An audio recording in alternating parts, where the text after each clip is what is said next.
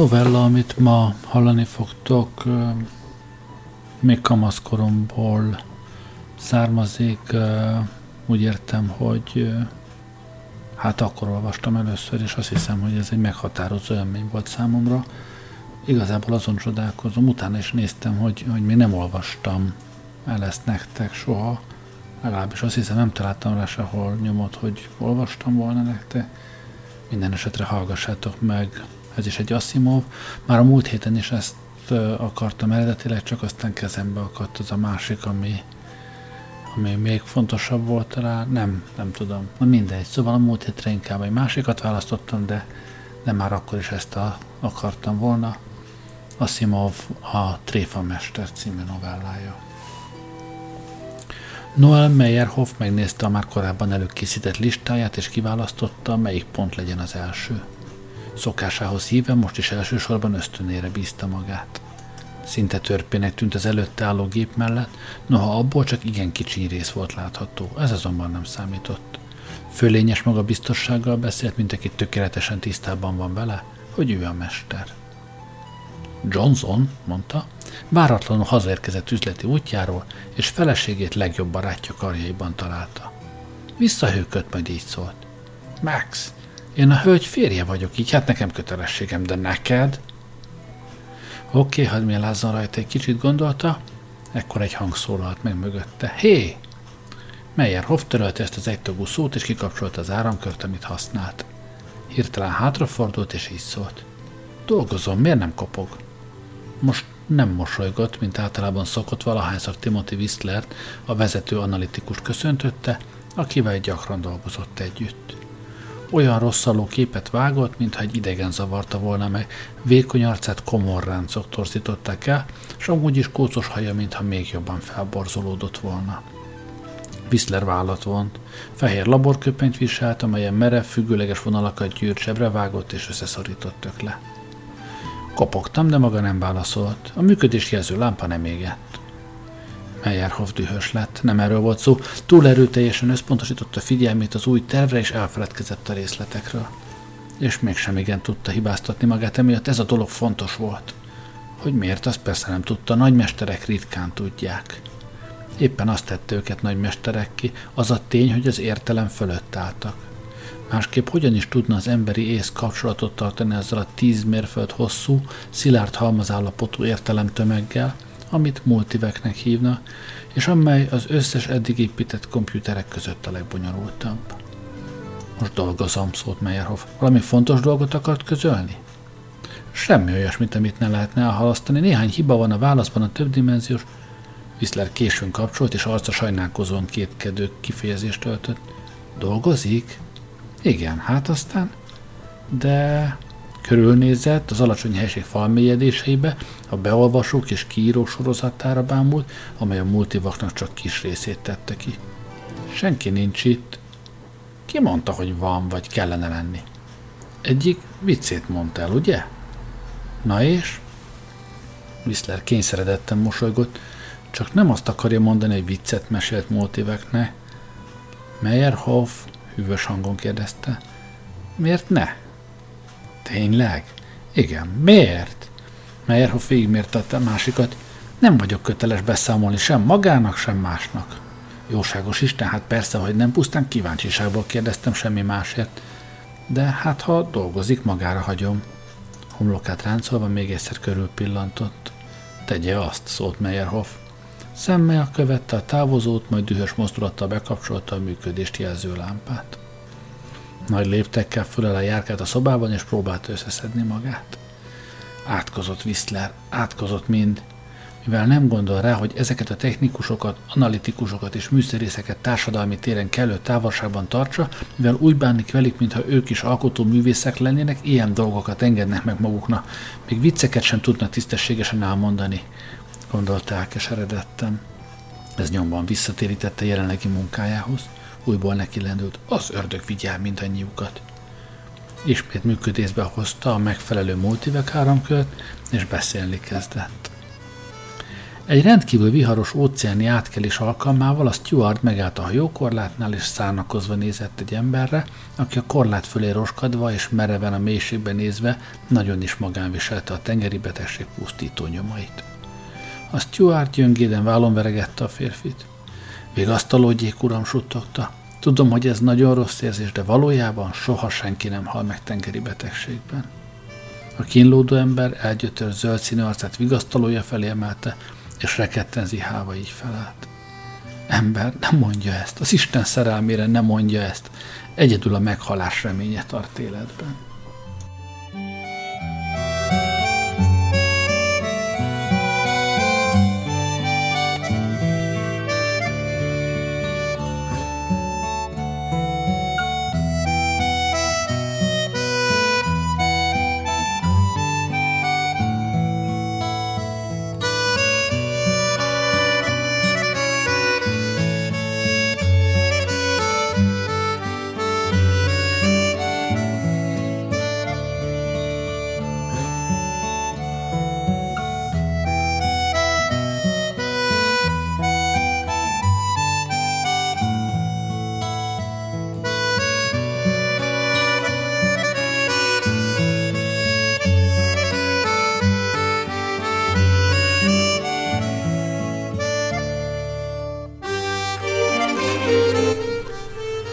Timothy Whistler kissé belefeledkezett gondolataiba, de azért mosolyogva bólintott, amikor a titkárnő asztala mellett elment.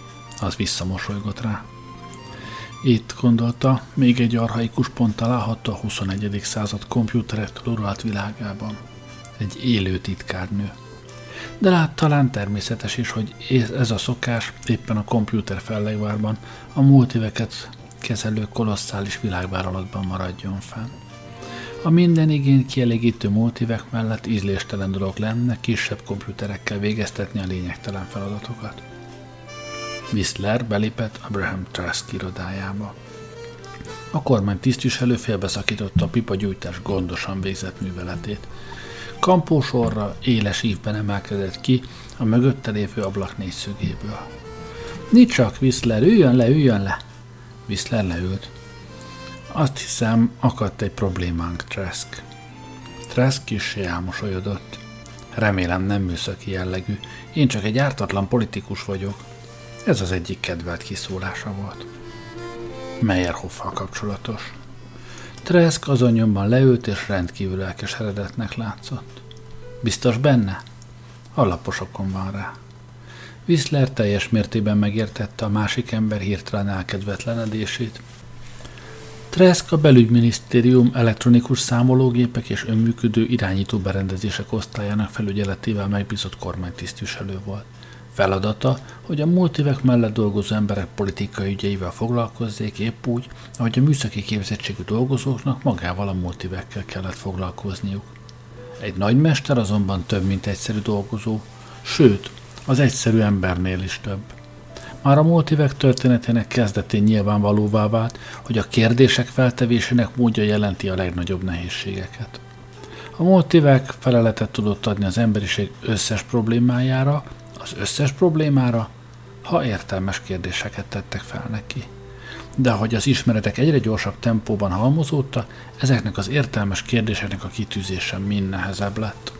A józanész egymagában nem ért semmit ritka fajtájú intuícióra volt itt szükség, ugyanarra az értelmi képességre, csak sokkal fokozottabb mértékben, mint ami nagy mesterré tesz valakit a sakban. Olyan fajta elme kellett ehhez, amely percek alatt átlátszott a sakjászma kvadrilliónyi lehetőségén, hogy rátaláljon az egyetlen legjobb lépésre. Tresk nyugtalanul fékezkelődött. Mit csinált Meyerhoff? Új irányvonalat vezetett be a kérdéseibe, amit én aggasztónak találok. Hogyan menjen már Whistler, ennyi az egész? Egy nagymestert nem lehet megakadályozni, bármilyen neki tetsző irányba tereli is a kérdéseit. Sem maga, sem én nem vagyunk jogosultak megítélni kérdéseinek értékét. Maga is tisztában van ezzel. Én tudom, hogy tisztában van ezzel. Igen, természetesen. De Meyerhoffot is ismerem. Találkozott már vele társaságban valaha? Uram Isten, dehogy is. Van egyáltalán olyan ember, aki nagymesterekkel társadalmilag érintkezik? Ne viselkedjen már ilyen nevetségesen, Treszk, ők is embere, és méghozzá elég sajnálatra méltóak. Jutott-e már valaha is eszébe, milyen lehet nagymesternek lenni? Tudatában lenni, hogy az egész világon mindössze talán egy tucat magához hasonló lény található, hogy egy egész emberöltőben legfeljebb egy-két ilyen ember bukkant fel, hogy a világ sorsa magától függ, hogy ezernyi matematikus, logikatudós, pszichológus és fizikus támaszkodik önre. Treszk vállat vonva dünnyögte. Istenem, a világ császárának érezném magam. Nem hiszem, felelte vezető analitikus türelmetlenül, semmiféle császárnak nem érzik magukat, nincs velük egyenrangú partner, akivel beszélgethetnéne, nem tartoznak sehová sem. Figyeljen ide, Meyerhoff egyetlen alkalmat sem mulaszt el, hogy együtt legyen a fiúkkal. Persze nőtlen, nem iszik, nincsenek társadalmi kapcsolatai, és mégis erőszakkal kényszeríti magát, hogy társaságba járjon, mert szüksége van rá. És tudja, hogy mit csinál, mikor legalább hetenként egyszer összejön velünk. A leghalványabb fogalmam sincs, felelte a kormányember, mindezt most hallom először. Ő a tréfamester. Micsoda? Vicceket mond, jó vicceket, fantasztikus ala. Bármilyen történetbe is kezd, akármilyen ócskába és unalmasba, olyan módon adja elő, hogy érdekesen hangzik, érzéke van hozzá. Értem, hát ez nagyszerű. Nem biztos, hogy nagyszerű, ezek a viccek fontosak számára. Whistler mindkét karjával Teresz íróasztalára könyökölt, és hüvelykújja körmét rágva a levegőbe bámult. Ő más, mint mi vagyunk. Tudja, hogy más, és úgy érzi, hogy csupán a viccek segítségével érheti el, hogy mi közönséges fickók magunk közé fogadjuk. Nevetünk, hahotázunk, hátba veregetjük, és még arról is megfeledkezünk, hogy ő nagy mester. Ez az egyetlen láncszem, ami összekapcsolja velünk. Mindez nagyon érdekes, nem tudtam, hogy maga így ért a lélektanhoz, de mit akar ebből kihozni? Csupán a következőt. Mit gondol? Mi történik, ha Meyerhoff kifogy a viccekből? Micsoda? A kormányhivatalnak meghökkenve nézett rá. Ha ismételni kezdi magát, ha a hallgatósága egyre kevésbé nevet, vagy teljesen abba hagyja a nevetést. Ez az egyetlen ereje, amelyel fogva tart bennünket. Enélkül magában marad, és akkor mi történik vele? Végül is Trask, ő annak a tizenkettőnek egyike, akiket az emberiség nem nélkülözhet. Nem engedhetjük meg, hogy bármi is történjék vele. Nem csak fizikai dolgokra gondolok, azt sem hagyhatjuk, hogy boldogtalan legyen. Ki tudja, hogyan befolyásolná ez intuitív képességét? Előfordult már, hogy ismételte önmagát? Amennyire én tudom, még nem, de azt hiszem, ő másként gondolja. Miért mondja ezt? Mert hallottam, hogy vicceket mondom multiveknek. Nem igaz. Véletlenül történt, bementem hozzá, és kidobott, dühös volt. Általában elég szívélyes, és rossz jelnek tartom, hogy alkalmatlankodásom ennyire felingerelte. Tény azonban, hogy viccet mondott a multiveknek, és meggyőződésem szerint ez egy volt egy sorozatból. De miért? Whistler vállat vont, és kezével erősen megdörzsölte állát.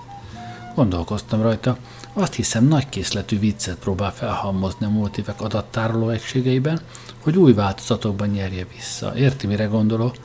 Gépi tréfamestert kíván létrehozni, hogy végtelen mennyiségű vicc legyen, és soha ne kelljen félnie, hogy kifogy belőlük. Jóságos Isten! Tárgyilagos szemmel nézve talán nincs is semmi rossz ebben, de én fenyegető jelnek tekintem, amikor egy nagymester személyes problémái megoldására kezdi használni a multiveket. Mindegyik nagymesternek felelhető egy bizonyos vele született szellemi labilitás, ezért ügyelni kell rájuk. Lehetséges, hogy Meyerhoff már közel jár egy olyan határvonalhoz, amelyen ha túllép, elveszítünk egy nagymestert. Tresk zavartan kérdezte. A maga véleménye szerint mit kell tennem? Ellenőrizhetne engem. Én annyira közelében vagyok, hogy esetleg helytelenül ítélem meg, és az emberek megítélése különben sem a legerősebb oldalam. Maga politikus, és így inkább ért hozzá. Embereket megítélni talán igen, de nem nagy mestereket.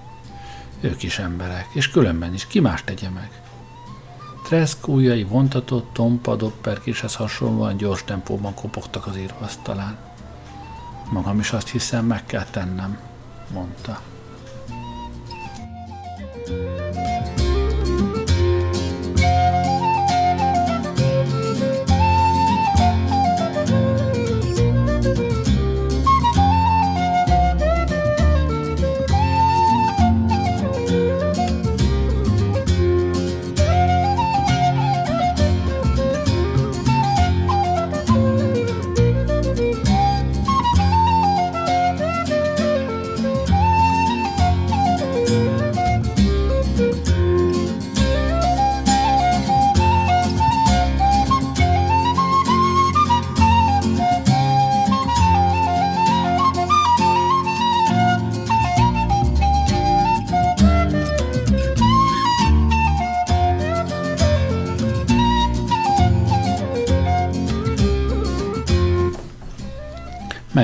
így szólt a multivekhez. A szenvedélyes szerelmes, miközben vadvirágot szedett kedvesének, egyszerre meghökkenve tapasztalta, hogy egy ellenséges tekintetű hatalmas bika tartózkodik a mezőn az ő közelében, kitartóan nézi őt, és fenyegetően kapálja a lábával a földet. A távoli sövénykerítés túloldalán a fiatalember egy farmert fedezett fel, és oda kiáltott neki. Mondja, uram, nem közveszélyes ez a bika? A gazda lesújtó pillantással figyelte a helyzetet, majd köpött egyet, és így szólt vissza. A legkevésbé sem. Újra köpött, és folytatta. Magáról viszont ez egyáltalán nem mondható el. Meyerhoff éppen rá akart térni a következőre, amikor az idézés megérkezett. Valójában nem volt ez idézés, egy nagymestert senki nem idézhetett meg. Mindössze üzenet jött, hogy Tresk vezető nagyon szeretne beszélni Meyerhoff nagymesterrel, ha Meyerhoff nagymester időt tud szakítani erre. Meyerhoff minden további nélkül eldobhatta volna az értesítést, és folytathatta volna, amit éppen csinált. Ő nem volt alávetve a hivatali fegyelemnek. Másrészt viszont, ha így cselekszik, tovább háborgatják. Ó, persze nagyon tiszteletteljesen, de mégiscsak háborgatják. Így hát kikapcsolta a motívek megfelelő áramköreit, a működést jelző lámpát kiakasztotta a laboratórium elé, hogy távollétében senki nem merjen belépni, majd átment Tresk irodájába. Tresk zavartan köhintett, és némi félelmet érzett a másik ember mogorva, indulatos külseje láttán. Nagyon sajnálom, nagymester, hogy még nem volt alkalmunk megismerkedni egymással, mondta végre. Én a jelentéseimet leadom magánál, válaszolt kimértem Meyerhoff. Tresk szerette volna tudni, mit rejtenek e metsző és dühös pillantású szemek. Nehéz volt elképzelnie, hogy ez a sovány arcú, sötét és sima hajú, komoly fellépésű Meyerhoff akár csak annyi ideig is képes engedni tartózkodásából, amíg mulatságos történeteket mond el. A jelentések nem azonosak a baráti ismerettséggel, mondta. Értesültem, hogy önnek hatalmas adomakészlete van. Tréfamester vagyok, uram, ez az a kifejezés, amit az emberek használna. Tréfamester. Velem még nem közölték ezt a kifejezést, nagymester. Mondták, hogy pokolba velük bánom is, hogy mit mondanak. Figyelj ide, Tresk, akar egy viccet hallani? Előre hajolt az íróasztal fölött, összehúzta a szemét. De még mennyire, persze, hogy akarok, válaszolta Tresk erőltetett szívélyességgel. Helyes. A vicc következőképpen hangzik. Mr. Jones felesége a jövendő, kártyá, jövendő mondó kártyára pillantott, amit a mérleg automata felszínre dobott, miután a férje szükséges egy pennis érmét előzőleg bedobta. Az asszony így szólt. Ez azt mondja, George, hogy te kedves, értelmes, körültekintő, szorgalmas ember, vagyis elbárhajolóan viselkedsz a nőkkel szemben. Ezután megfordította a kártyát és hozzátette. A testsúlyodat is rosszul állapították meg. Tresk nevetett, anélkül alig ha tudta volna megállni. Bár a csattanót előre sejtette, de az a meglepő könnyedség, ahogy a Meyerhoff az asszony hangjában a legkicsinlő megvetés árnyalatát életre keltette, és az ügyesség, ahogyan saját arcvonásait ehhez a hangszínhez igazította, nevetésre fakasztotta a politikust. Meyerhoff élesen közbevágott. Miért mulatságos ez? Tresk hirtelen kiózanodott. Tessék? Azt kérdem, miért mulatságos ez? Miért nevet? Nos, felelt a Tresk, igyekezve elfogadhatóan érvelni, az utolsó mondat az összes előzményt új megvilágításba helyezte. A meglepetésszerűség, a lényeg az, mondta Meyerhoff, hogy egy olyan férjet festettem le, akit a felesége megszégyenített, olyan csődbe jutott házasságról beszéltem, ahol az asszony meggyőződése szerint férjének egyetlen jó tulajdonsága sincs. És maga mégis nevet ezen. Ha maga lenne a férje, akkor is mulatságosnak találná. Egy pillanatig elgondolkozva várt, hogy így folytatta. Próbáljuk meg ezt, Trask. Ebner felesége betegágya mellett ült és vigasztalhatatlanul zokogott, amikor az asszony megmaradt tereit összeszedve egyik könyökére támaszkodott. Ebner, suttogta Ebner, nem járulhatok a teremtőm elé anélkül, hogy meg ne gyónnám bűnömet. Most ne, mormolta a lesújtott férj, most ne, drágám, feküdj vissza és pihenj. Nem tudok, kiáltott az asszony.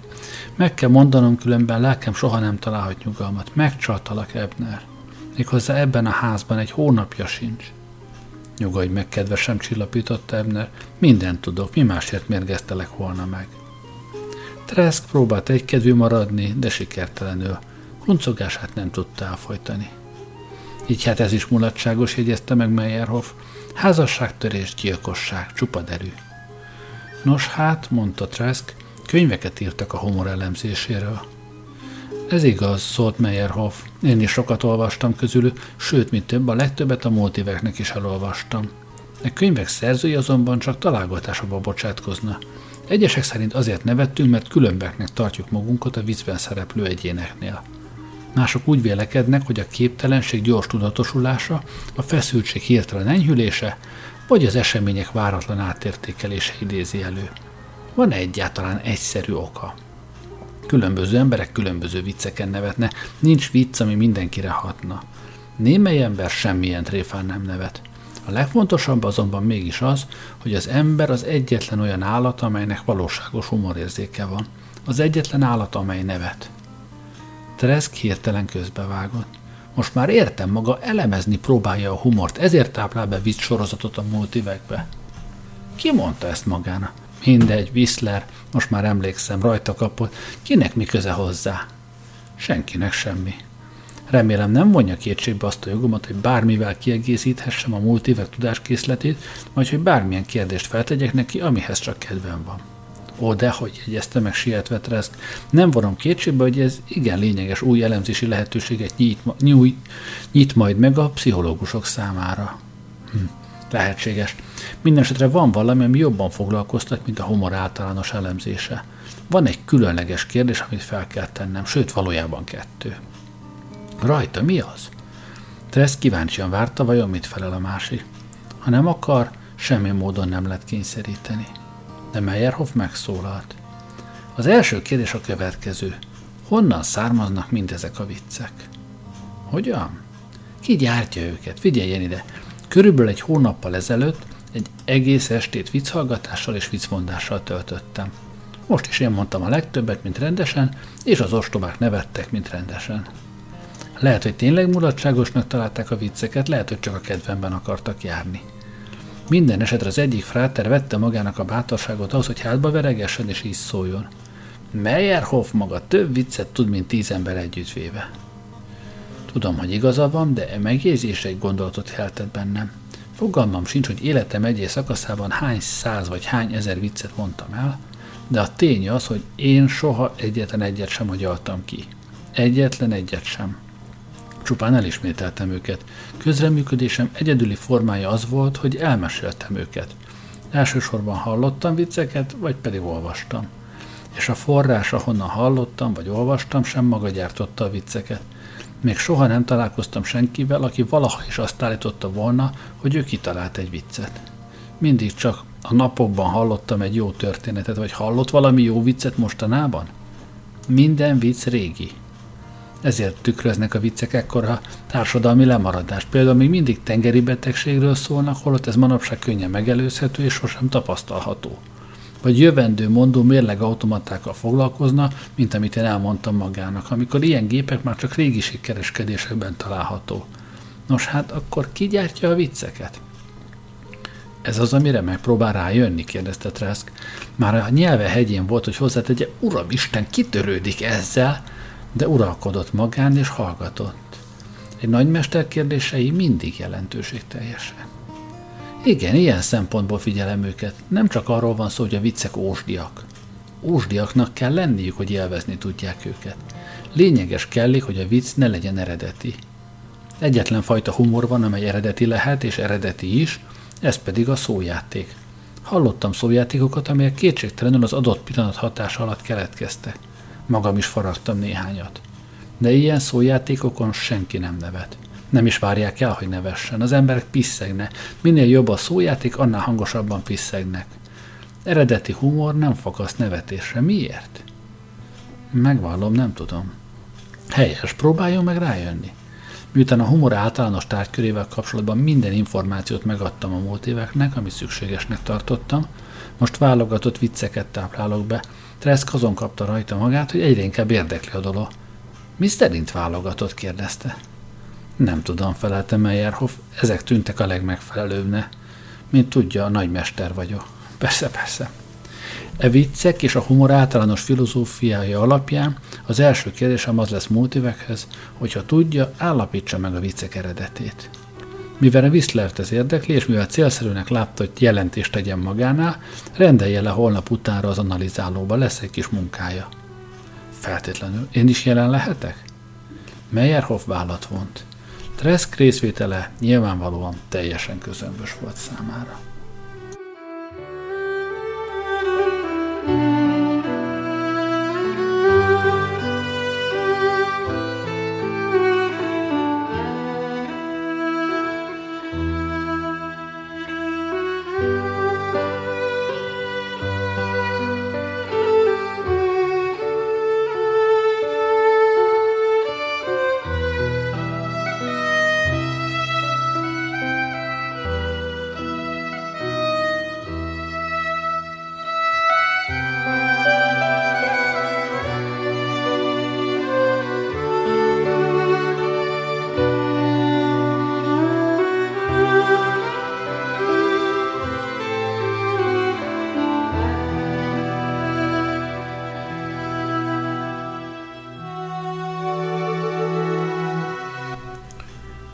Meyerhoff különös gonddal választotta ki a sorozatból az utolsót. Nem tudta volna megmondani, hogy miért okozott ez külön gondot, de tucatnyi lehetőséget forgatott az agyában, és újra meg újra ellenőrizte mindegyiket, valamilyen meghatározhatatlan minőségű jelentőség után kutatva. Majd a következőt mondta. Úg, a barlang lakó ősember megpillantotta élete párját, aki zilált párducből szoknyában könnyek között szaladt hozzá. Úg, kiáltotta zaklatottan, csinálj gyorsan valamit, egy kartfogó tigris ment be a mama barlangjába, csinálj valamit. Úg sóhajtott, felemelte simára rágott bölénycsontját, majd így felállt. Mi szükség van erre? Ki az ördög törődik azzal, hogy mi történik egy kartfogó tigrissel?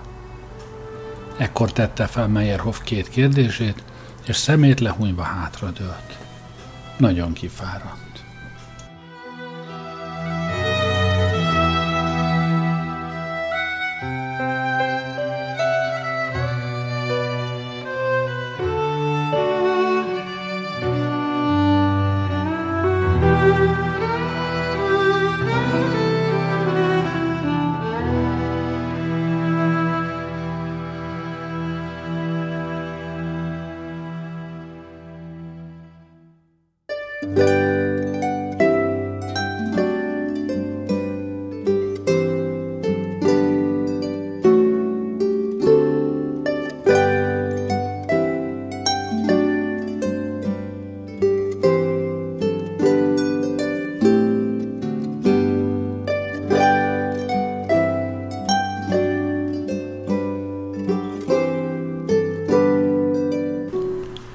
Egyáltalán semmi bajt nem észleltem, mondta Tresk Whistlernek.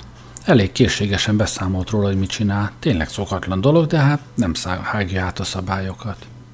Az nem, amit elmond, jegyezte meg Whistler. Még akkor sem állíthatok le egy nagymestert puszta vélekedés alapján. Különösnek látszott, de a nagymesterek eleve megengedhetik maguknak, hogy különösen viselkedjene. Nem hiszem, hogy megtébolyodott volna. Arra használni a multiveket, hogy megtalálja a viccek eredetét – dünnyögte a vezető analitikus. Ez nem vad tébolyultságra? Miből tudhatnánk, hangzott Reszki ingerült kérdése. A tudomány eljutott arra a fokra, amikor csak a képtelen kérdéseknek van valami jelentőségű. Az értelmes kérdéseket már régen kiagyalták, megkérdezték és megválaszolták. Hiába, én változatlanul aggódom. Elhiszem Whistler, de most nincs más választásunk. Elmegyünk Meyerhoffhoz, és maga elvégzi a multivek válaszának szükséges analízisét, ha egyáltalán kapunk feleletet. Ami engem illet, az én egyetlen munkám, hogy a bürokráciával foglalkozzam.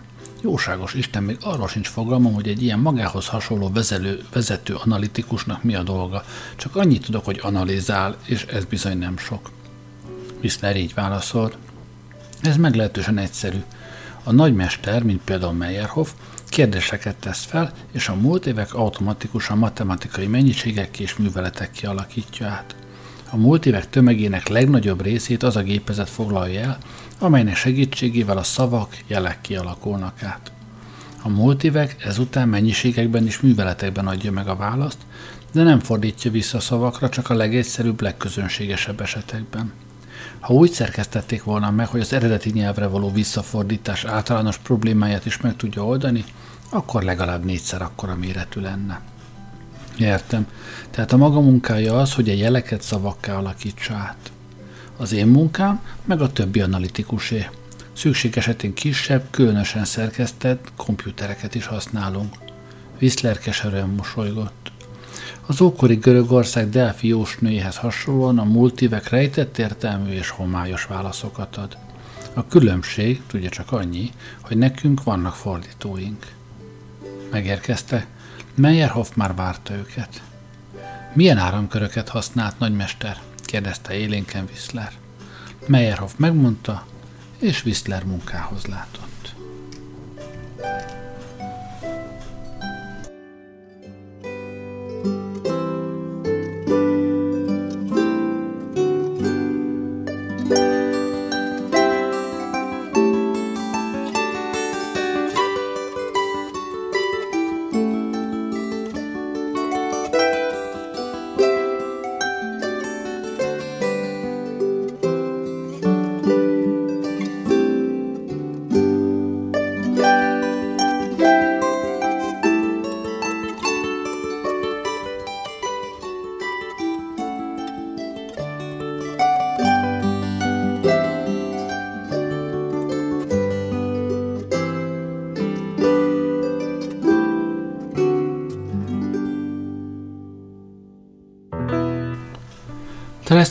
Trask próbálta nyomon követni, mi történik, de semmit sem értett.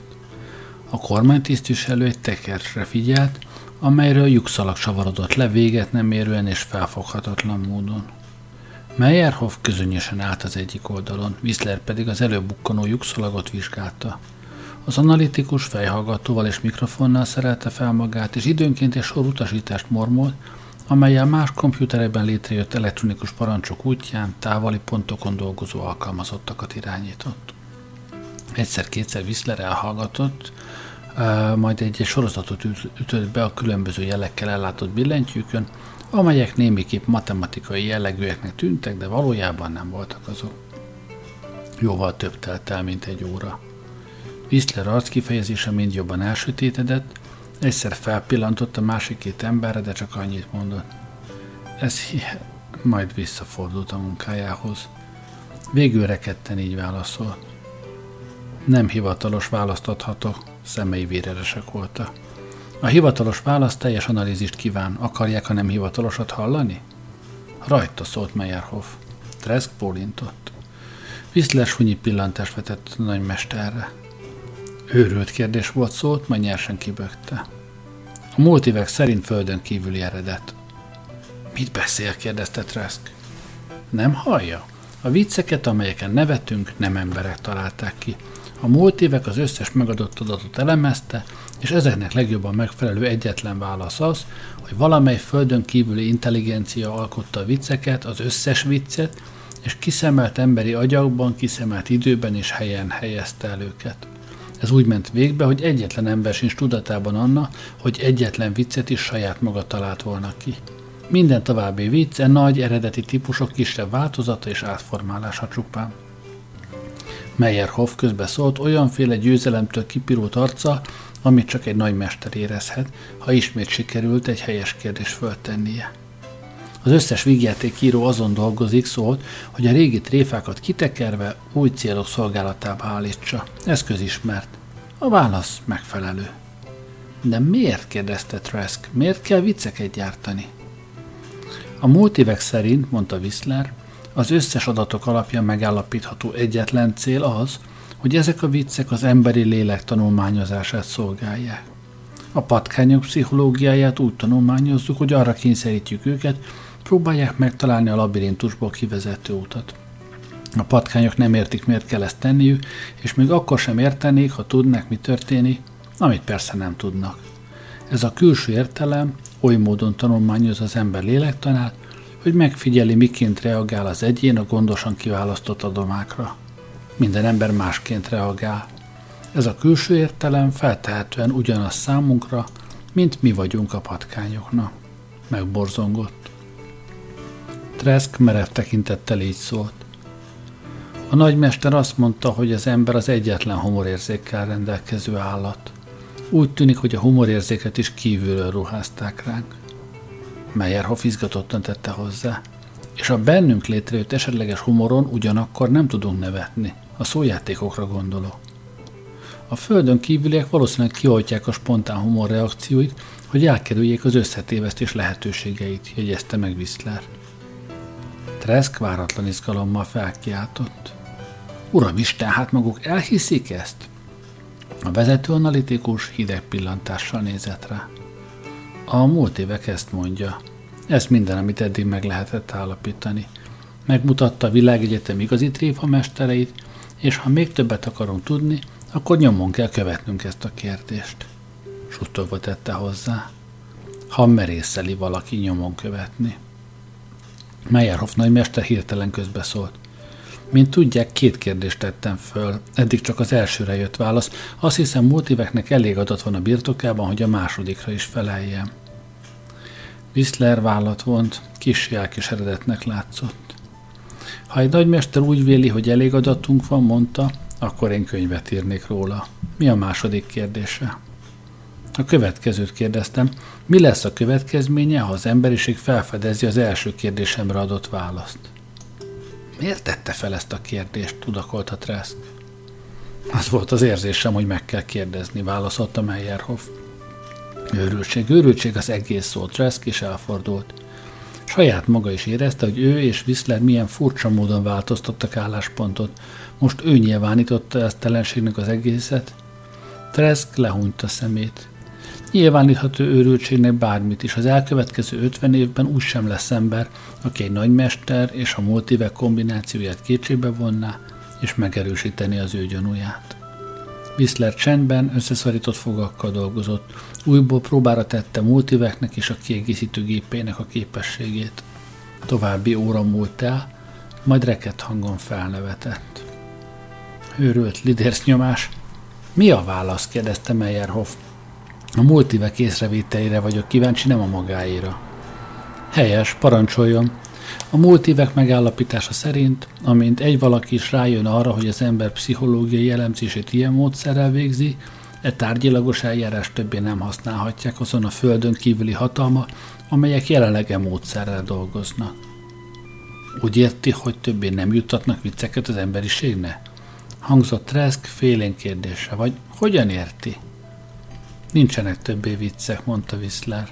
Már most. A multivek szerint már most. A kísérlet most ért véget. Új eljárást kell majd bevezetni. Egymásra néztek, múltak a percek. Meyerhoff megfontoltan beszélt. A multiveknek igaza van. Whistler elgyötörten így szólt. Tudom. Még Tresk is ezt suttogta. Igen, bizonyosan. Meyerhoff talált rá a bizonyítékra. Meyerhoff a tökéletes tréfamester. Tudják meg, hogy vége, mindennek vége szólt. Már öt perce próbálkozom, és egyetlen vicc sem jut eszembe, egyetlen egy sem. És ha könyvben olvasnék viccet, nem nevetnék, biztos vagyok benne. A humor adományának vége, szólt bánatosan Tresk. Egyetlen ember sem fog nevetni többé és továbbra is ott maradtak, merev tekintettel bámulta, és érezték, hogy a világ egy kísérleti patkányketrec méretére zsugorodik össze, amelyből eltűnt a labirintus, és valami, valami más kerül majd a helyére. Balkóni Békés Ágnes fordítása. Ami egyébként azért izgalmas, mert Balkóni akkor tanította a Radnóti gimnáziumban, amikor én is oda jártam. Nagyszerű tanárnő volt.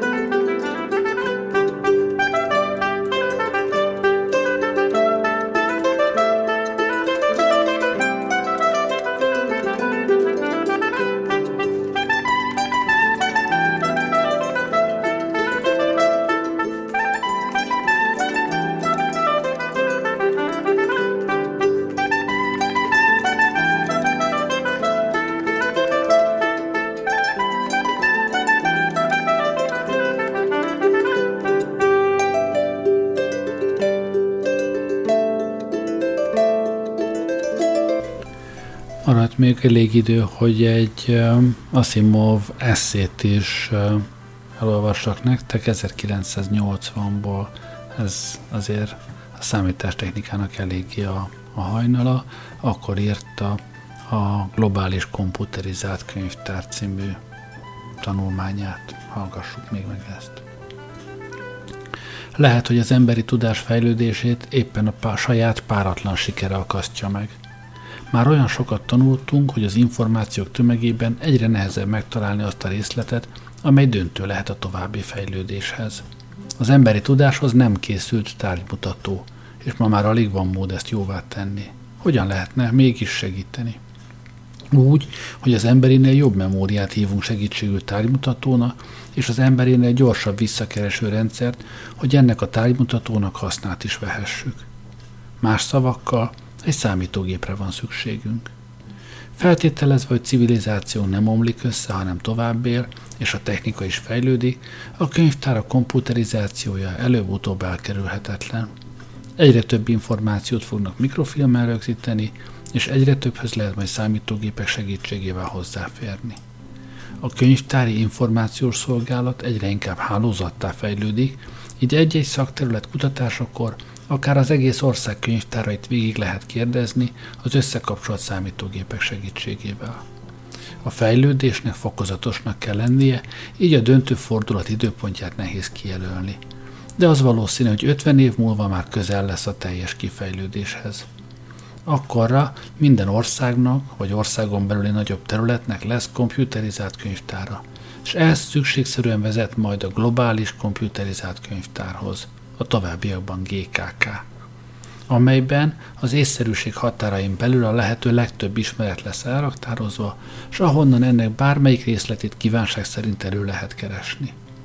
Nem véletlenül használtuk az észszerűség kifejezést, mivel a számítógép mindent megőriz, amit beletáplálna, az embernek kell eldöntenie, mi kerüljön a memóriájába. Meg lehet, hogy egyesek részéről felmerül majd az ötlet, lapátoljuk be mindent válogatás, rangsorolás nélkül, mert ki tudja, mire lesz egyszer majd szükségünk. Remélhető azonban, hogy az észszerű szelekció fog diadalmaskodni, mivel sokkal hatékonyabb a mindent bele módszernél. Emellett kisegítő könyvtárak is létesülhetne, ahol az elavult adatokat, valamint a rendkívül szűk szakterületekre vonatkozó ismereteket tárolják, amelyek csak kevesek érdeklődésére tarthatnak számot. A GKK ebben az esetben csak annyi mutatást ad az érdeklődőknek, hogy melyik könyvtárból kéri az információt. Ezek a kisegítő könyvtára nagyjából olyanok lehetnek majd, mint a maiak.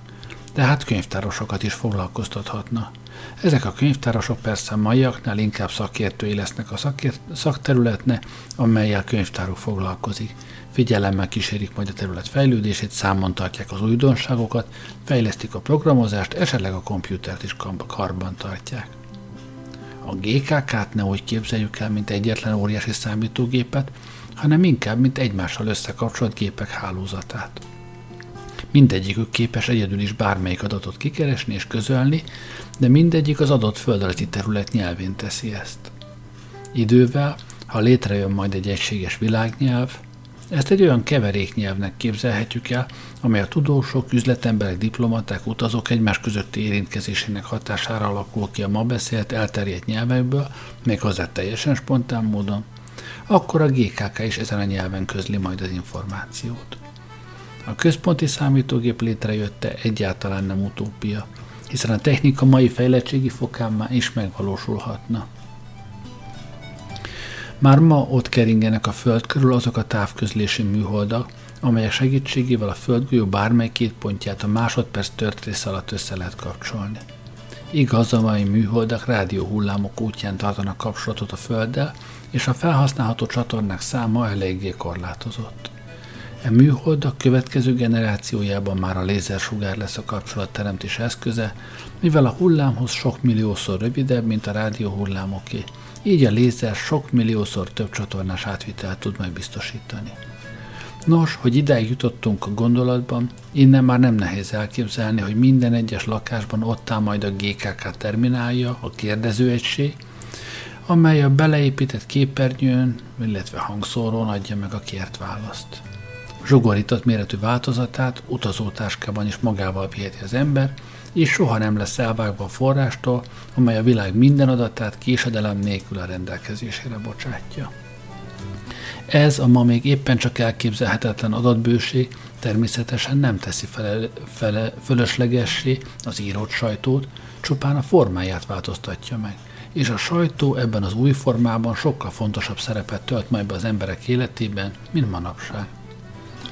A megvalósítás során természetesen egy sor gyakorlati nehézséggel is szembe kell majd nézni. Itt van mindjárt a legelső. Meg tudja-e majd mindenki tanulni a komputer használatát? Nem kétséges, hogy igen. Ugyanúgy, hogy az autóvezetést, az írógép vagy a televízió használatát is bárki meg tudja tanulni, ha csak nem szellemi fogyatékos.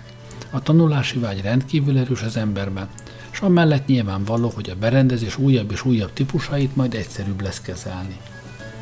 Felmerülnek majd természetesen pénzügyi kérdések is. Hogyan, milyen rendszer szerint fizetik majd az adott szolgáltatás díjait.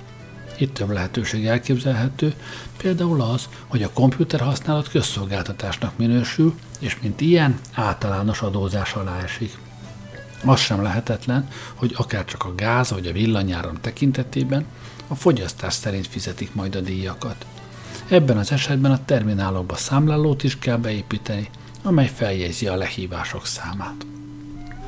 A globális, komputerizált könyvtár nélkülözhetetlen lesz a tudományos kutatók számára, de az a kihasználtságának csak kis részét teszi majd ki. Sokkal fontosabb ennél az, hogy az átlag ember a történelem során először könnyen, akadálytalanul és egyénileg juthat hozzá az ismeretekhez. A GKK az egyéni tanulást is megkönnyíti, és az emberek akarnak tanulni. Lehet, hogy ez a kijelentés első pillantásra erősen vitathatónak tűnik. Lépten nyomon azt látjuk ugyanis, hogy az ifjabb generáció foggal, körömmel ellenáll a szervezett és kötelező oktatásnak. Hogy is ne tenni, ha egyszer uniformizált tananyagot zúdítanak a nyakába, előre megszabott, mindenki számára azonos sebességgel, mit sem törődve azzal, hogy az egyes tanulót ebből mi és mennyi érdekli, hogy a közölt ismeretek mennyi idő alatt válhatnak benne valódi, bármikor felhasználható tudássá. A felnőttekkel könnyebb a helyzet, ők már jó ideje felismerték a tanulás szükségszerűségét, és többé-kevésbé kialakították a számukra ideális tanulási módot és sebességet is. Mi történne, ha minden ember lakásához tartozna egy olyan készülék, amely pontosan azokat az információkat tudná nyújtani, amelyekre neki szüksége van. Hogyan lásson hozzá a bélyeggyűjtéshez, hogyan javítsa meg a kerítést, hogyan süssön kenyeret, hogyan frissítse fel házas életét, azonnal ismertetné vele a svéd királyok családfáját, az amerikai futball szabálykönyvét vagy a Kabuki színház történetét. Mi lenne, ha mindezt végtelen türelemmel, végtelen sokszor előadhatnám, még hozzá nap bármely órájában, amikor csak az ember akarja?